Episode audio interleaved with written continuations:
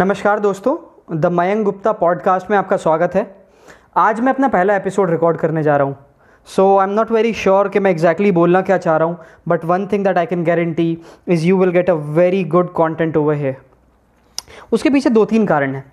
पहला कारण यह है कि I try to be as authentic as possible मेरे लिए बहुत आसान हो जाता है वो बातें करना जो मेरे लिए फ़र्स्ट हैंड बातें नहीं हैं, जो मैंने किसी किताब में पढ़ी है, जो मैंने किसी और से सुनी है, जो मुझे किसी और ने बताई थी। I don't know about the authenticity of that but जो चीज़ मैं जानता हूँ वो ये है कि you know being a trainer being in this industry for last eleven years बहुत सारे ऐसे एक्सपीरियंसेस रहे मेरे और बहुत सारे ऐसे तजुर्बे रहे जो जो फ़र्स्ट हैंड थे।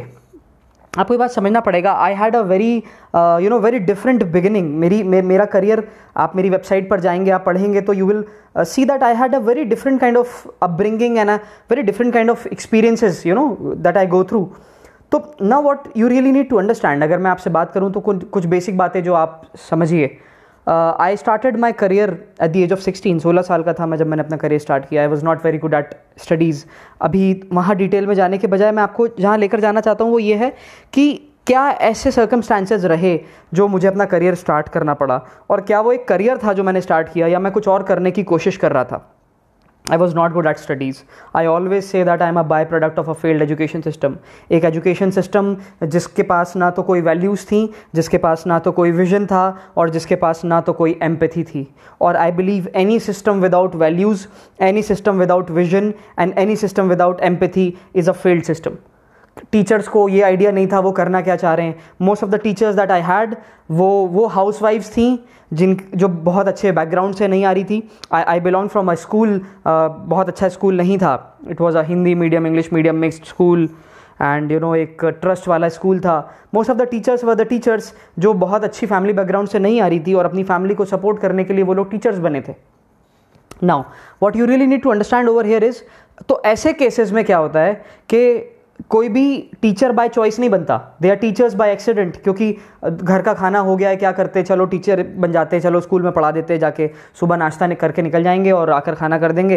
And this is the basic mentality there had they you know they had been no vision कोई विजन नहीं था। दो चार एक्सेप्शनल फैकल्टीज़ मुझे मिले हैं। दो चार एक्सेप्शनल टीचर्स रहे हैं मेरी लाइफ में, जिनकी वजह से मैं वो बन पाया, जो मैं आज बन पाया हूँ। मैं कभी भी अपने किसी भी वीडियो में आप मेरा कोई भी कॉन्टेंट देखेंगे I never take the credit you know of my success या whatever I accomplish in my life I always say that I owe to many other people but सवाल है, मैं वो दे, दस लाख चीज़ें भी नहीं बन पाया जो मैं बन सकता था। तो इट्स नॉट जस्ट अबाउट मैं क्या बना। तो मैं जो बना, वो किसी की वजह से था, और अगर मैं नहीं बना तो वो भी कुछ लोगों की वजह से था। बचपन से ही यू नो मैं एक ऐसे सिस्टम में था, जहाँ पर मुझे इम्प्रूव करने के बजाय मुझे, मेरे ऊपर लेबल लगा दिए गए। जहाँ पर ये बता दिया गया कि ये बच्चा वीक स्टूडेंट है। मैं होमवर्क कर कर नहीं ले गया। टीचर ने बोला, बाहर जाकर खड़े हो जाओ। बिना ये बात सोचे समझे कि अगर मैं आज बाहर जाकर खड़ा हो गया तो जो आज का मेरा जो सब्जेक्ट है, जो टॉपिक है, वो छूटेगा तो कल क्या मैं होमवर्क कर पाऊँगा? और अगर मैं कल होमवर्क नहीं कर पाऊँगा तो कल तुम वापस क्या करोगे? मुझे वापस बाहर खड़ा कर दोगे? एंड इवेंचुअली ये कुछ ऐसे टेक्टिक्स थे यू नो हाथ ऊपर करके खड़ा कर देना, मारना नीचा दिखाना, बाकी बच्चों के सामने जलील करना, शायद वो मुझे डराने की कोशिश करते थे कि मैं डर कर होमवर्क करूँगा। पर एक वसीम बरेलवी साहब का एक बहुत अच्छा शेर है कि खौफ के दहशत में अगर बच्चे को पाला जाएगा, वो बेजुबा हो जाएगा या बदजुबा हो जाएगा। तो आप क्या अकम्प्लिश करना चाह रहे हो? आप मुझे डरा तो रहे हो, पर ये डरा कर क्या करोगे? क्या आप डरा कर मुझे पढ़ा लोगे? ज़्यादा से ज़्यादा आप मुझे डरा कर पास करा सकते हो। इसलिए आप देखिए, जो बच्चा टॉप कर रहा है, वो टॉप कर रहा है। आप उसे अप्रिशिएट कर रहे हो, आप उसकी तारीफ़ कर रहे हो। सारी चीज़ें। आप आप यू नो उसको रोल मॉडल की तरह रख रहे हो, उसकी कॉपीज़ दूसरों को दे रहे हो कंप्लीट करने के लिए, उसकी कॉपी में राइटिंग उसकी एक नंबर है। सारी चीज़ें जो हैं, उसमें स्टैब्लिश्ड यू नो तरीके से हैं सिस्टमेटिक तरीके से हैं। वो वो घंटों बैठ कर पढ़ाई करता है he is good in studies वो मेहनत भी कर रहा है। There is a you know student who is totally opposite to him is not good at studies उसके कैलकुलेशन उस तरीके से वर्क नहीं करते। उसका जो माइंडसेट है, उसका जो इंटेलेक्ट है, वो वैसा नहीं है। उसको पढ़ने में मज़ा नहीं आता।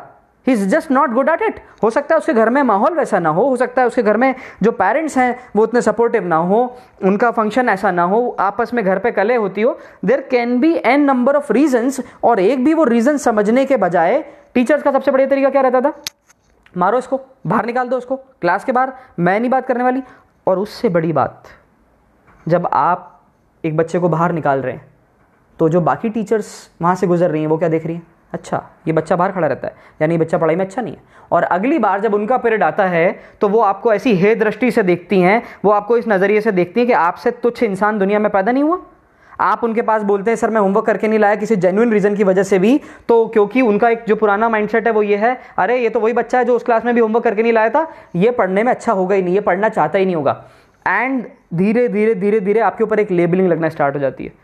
और एक एक बच्चों में एक अलग पीयर प्रेशर होता है। अगर आप लोग जो वीडियो देख रहे हैं, आप रिलेट कर पाएँगे तो एक एक बहुत ज़्यादा एक एक कैटेगरी बनने लग जाती है क्लास में भी। वीक बच्चे वीक बच्चों के साथ उठने बैठने लगते हैं। जो बैक बेंचर्स होते हैं, वो अपनी एक अलग दुनिया में रह लेते हैं। लड़की अपनी अलग दुनिया बना लेती हैं। अगर कोविड स्कूल है तो बॉयज़ स्कूल है तो अलग बात है। आगे वाले जो टॉपर बच्चे हैं वो यू नो टीचर को इम्प्रेस करने में लगे रहते हैं। वो चार चार कलर के पेन लेकर आएँगे, उसे एक एक चीज़ को डेकोरेट करके लिखेंगे। अलग दुनिया उनकी। जो बीच वाले बच्चे हैं, वो फिगर आउट ही नहीं कर पाते। हम बैक बेंचर्स के साथ बैठे, हम फ्रंट बेंचर्स के साथ बैठे हैं। हम एक्चुअली करना क्या चाह रहे हैं? एट्टी परसेंट स्टूडेंट्स वही होते हैं जो एंड तक फिगर आउट ही नहीं कर पाते, उनके अंदर सेल्फ अवेयरनेस ही डेवलप नहीं हो पाती है, क्योंकि आपने कोई इंडिविजुअलिटी रहने नहीं दी एक बच्चे के अंदर।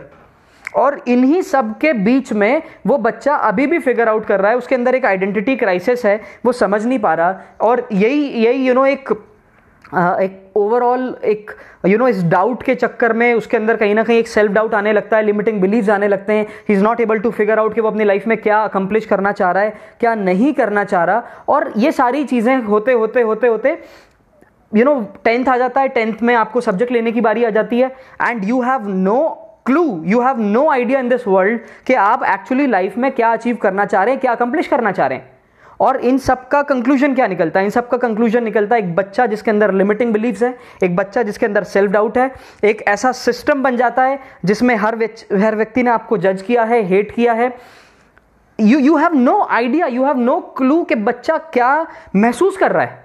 क्यों? क्योंकि आपको एज ए टीचर कोई एम्पथी नहीं है because you are not there with a purpose और मैं फिर बता दूँ, मैं हर टीचर की बात नहीं कर रहा। I am what I am because of those twenty percent teachers and they are great role models मैं आज भी उन टीचर्स के कनेक्ट में हूँ। I am talking about those eighty percent teachers जो सिर्फ़ इसलिए काम करती हैं क्योंकि they need more money to support their family because their husbands are not doing good enough आप क्या सोच रहे हैं? आप क्या मान के चल रहे हैं? ऐसा सिस्टम क्या प्रोड्यूस करेगा? कौन से बच्चे निकलेंगे यहाँ से? क्या विजन होगा उनके अंदर? क्या आप उन बच्चों को पढ़ाने की कोशिश करते हैं जो बच्चा मेहनत करने को तैयार है, जो बच्चा अपना हंड्रेड परसेंट देने को तैयार है, जो बच्चे ने गर्मियों की छुट्टी में अगले साल की पूरी पढ़ाई कर ली है, जो बच्चा ऑलरेडी स्मार्ट है, होशियार है? आई स्टिल रिमेंबर मेरी क्लास में कुछ बच्चे ऐसे थे जो आप यू नो स्कूल गर्मियों की छुट्टी के बाद खुलता था and you you see their copies और बुक्स और आप देखोगे सातवां, आठवां चैप्टर पर टिक लगाए क्रॉस लगाए एंड यू आज देम ये क्या है? एंड दे विल से कि हमने तो पूरी की पूरी गर्मियों की छुट्टी में बुक कवर कर ली। दैट मीन्स जब मैं खेलने में बिज़ी था, तुम कॉपीज कंप्लीट कर रहे थे, तुम नोट्स बना रहे थे तुम पढ़ रहे थे। That means you are studious you are good enough मतलब अगर इन टीचर्स का तुम्हें सपोर्ट नहीं मिलता तब भी you would have done good in your life तुम अच्छा कर रहे होते लाइफ में। और फिर जब वो बच्चा खड़ा होकर जवाब देता है तो टीचर बोलती है वेरी गुड बेटा बहुत अच्छी बात है। तुम तो कमा लो गुड गुड गुड और फिर मेरे जैसे बच्चों को वो टीचर देख के बोलती थी देखो सीखो इससे कुछ। क्या सीखूं उससे अपने आप को बदल लूँ? मछली से लोमड़ी बन जाऊँ? शेर बन जाऊँ? बंदर बन जाऊँ? मछली होकर पेड़ पे ना, नाचने लग जाऊँ? क्या करूँ मैं? How can you compare apples with oranges how can you compare दो स्टूडेंट्स जो अगर तुम नहीं भी होते, तब भी बहुत अच्छा कर रहे होते अपनी लाइफ में two students like me as a teacher there are lot of responsibilities that all the you know teachers and principals and vice principals and parents need to understand this is very important and one thing that you really need to keep in your mind is ये मैं किसी भी तरीके से judgements release नहीं कर रहा, ये मेरे फ़र्स्ट हैंड एक्सपीरियंसेस हैं। मैं कोई आईआईटी आईएम का स्टूडेंट होकर एजुकेशन सिस्टम के ऊपर क्वेश्चन मार्क नहीं उठा रहा। मैं उसका विक्टिम हूँ। I have gone through that हालाँकि मैंने उसका असर अपनी लाइफ पर कभी पढ़ने नहीं दिया। बट दैट डजन मीन कि कहीं ना कहीं वो सेल्फ जजमेंट्स मेरे ऊपर आए नहीं थे। आई एम फॉर्चुनेट इनफ मुझे लाइफ में ऐसे लोग मिले कि मैं इन सेल्फ जजमेंट्स से उबर पाया। But you know we really need to work on this system a lot. In this podcast i will talk about how we can overcome these challenges and create a better ecosystem for our students in the future. Thank you so much